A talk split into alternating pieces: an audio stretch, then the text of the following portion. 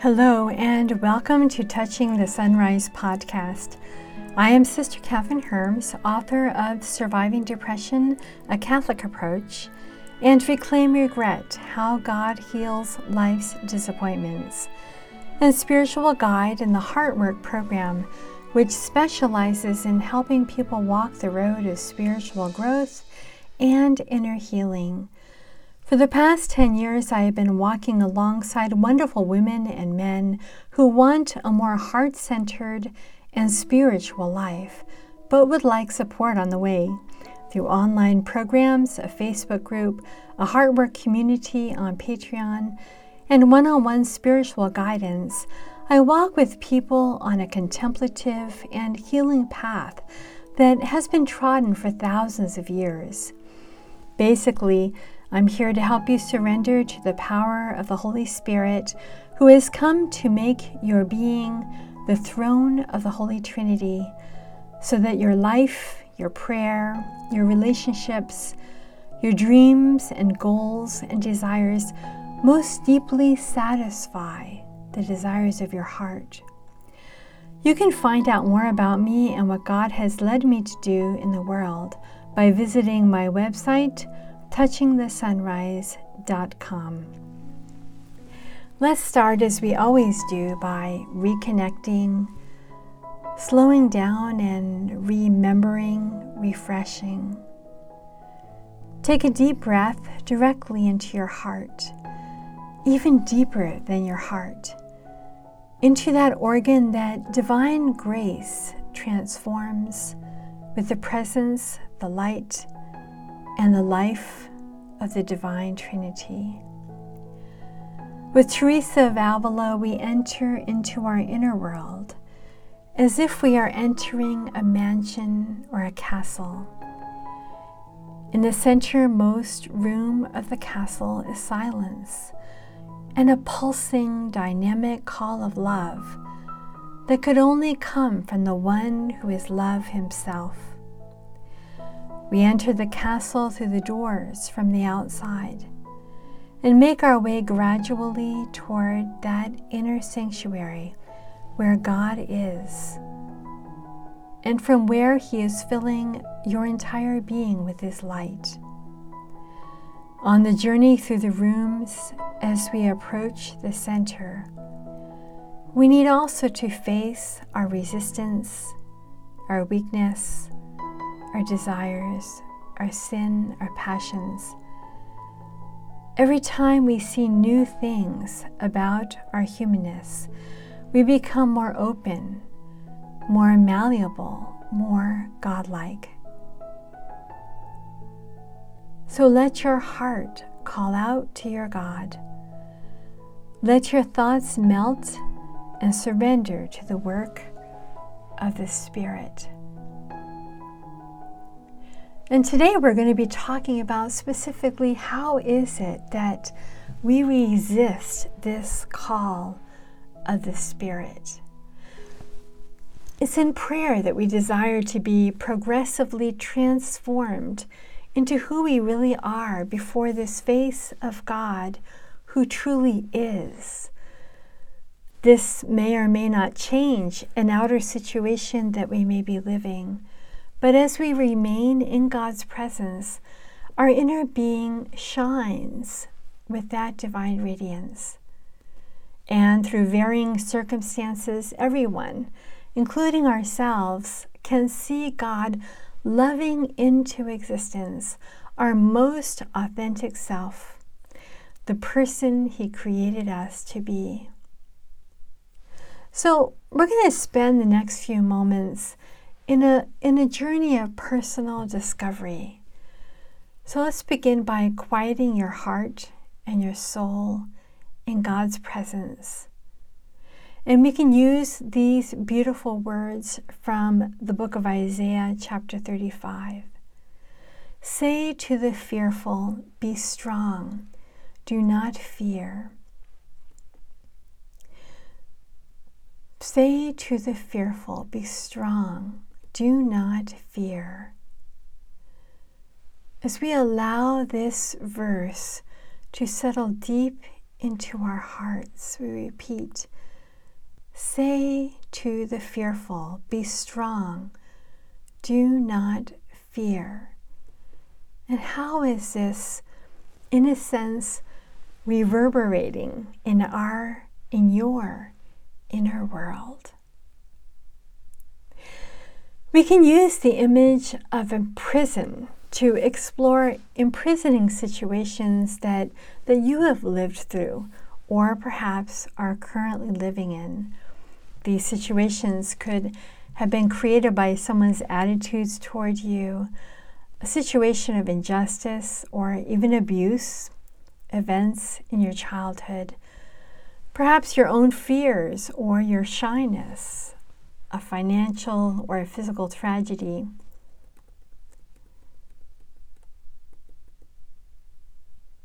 What have your imprisoning situations been? What have your imprisoning situations been? Taking the image of a prison, how does this help you reflect upon the situation? Even reflect about how it feels to be in those situations. What does it look like? Even if you take one instance, what does that look like if you compare it to a prison? Who else is there in that prison? How does being in a prison affect your life? Who else is affected by your imprisonment? And is God with you in that prison at all, or do you feel all alone? Reflecting on these imprisoning situations, if you will, you may become aware of certain life lessons that were impressed upon you over the years.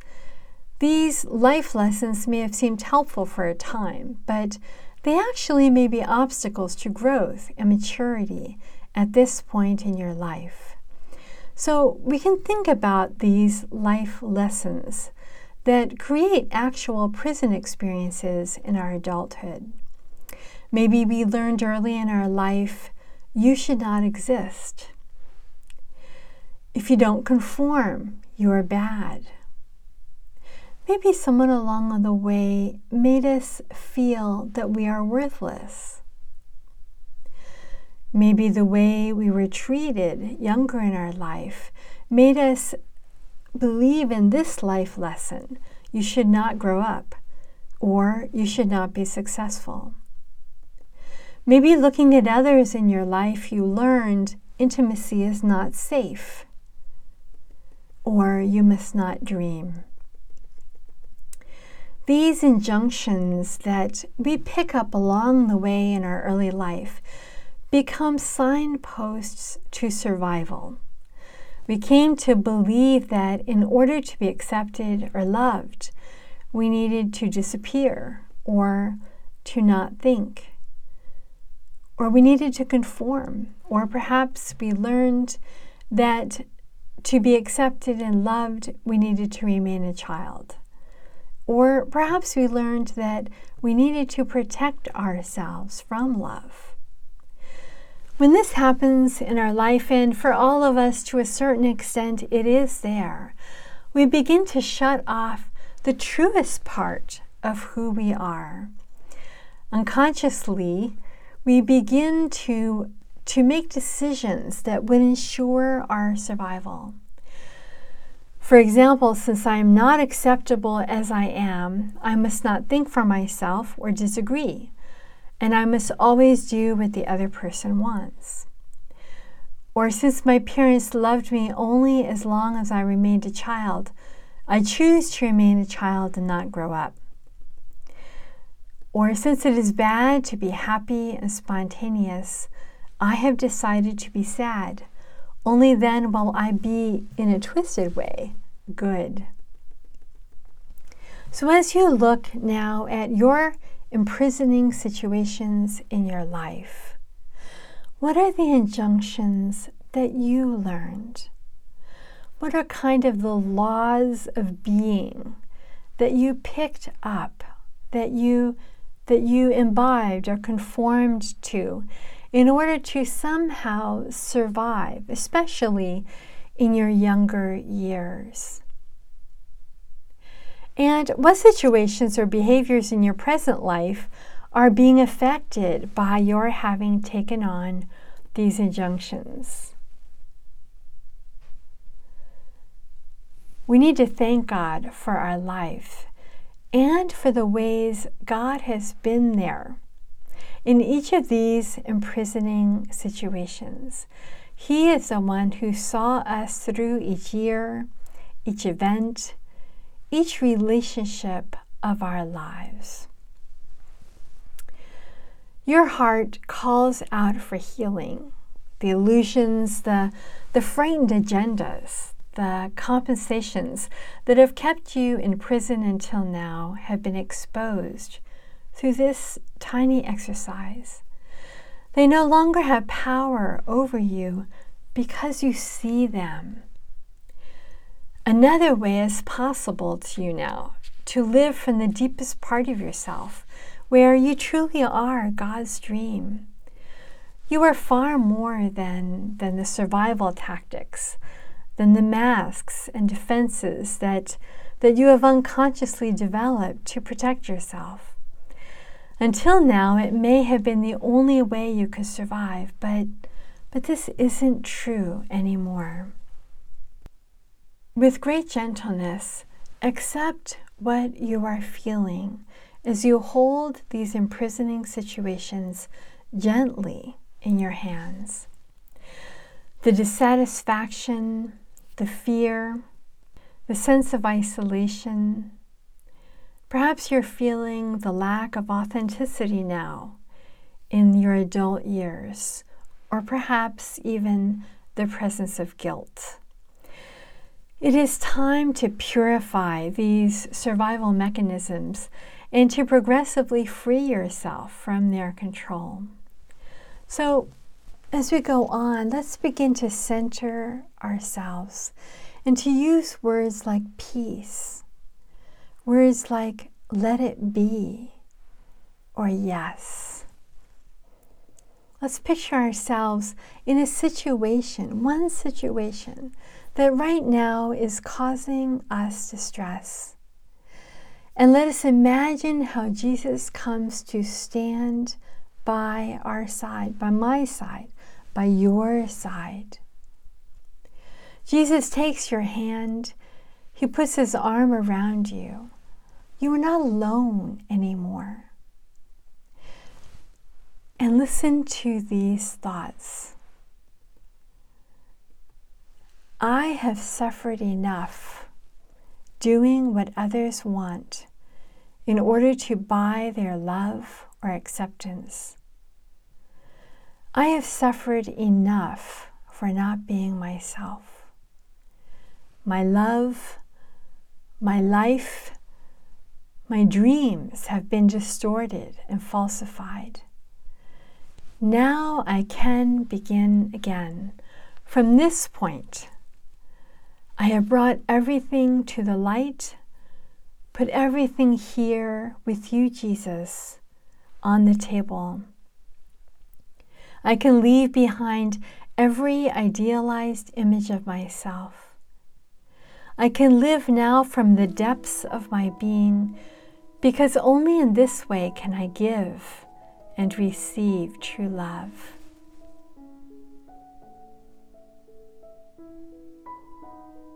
Say in your heart, now I can begin again. I can live now from the depths of my being, because only in this way can I give and receive true love. In your heart, turn toward Jesus and away from the persons or events that have caused you pain. Look into Jesus' face and see and see there in his eyes compassion and strength Jesus has always known the goodness in your heart. In his eyes, you were always worth loving. You were always beautiful. That fact has never changed. The suffering in your life can yield great treasures. It is possible to find gifts in the ashes, treasures in the flames. But don't worry about that now. Jesus Himself, He is the one who will show you where the gold lies. You only need to hold on to Him, to lean in your weakness on His power, to trust in your poverty on His bountiful love. Lay your head down on His heart and, and rest as a little child sleeps in his or her parents' arms.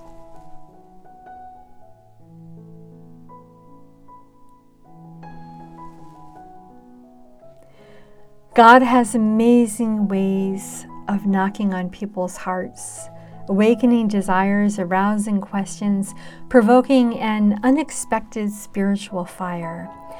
Remember, if you'd like some extra support and are ready to embark on a sustained spiritual journey, you can connect with me in a number of ways by going to my website, touchingthesunrise.com.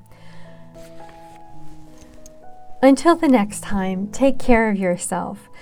And remember, you are not alone. You are loved no matter what. And when you search within yourself, you will find not only yourself, but the throne of the Divine Trinity. You have a calling, a mission, and every gift, every grace, every moment, even every fall, mistake, and sin is a step toward your completely and wholly being taken up into the mystery of God's love for you and for all creation. Remember always that you have a treasure of inexpressible joy hidden in an earthen vessel that's small and fragile. And may this overflowing joy fill you and yours with its fragrance. God be with you.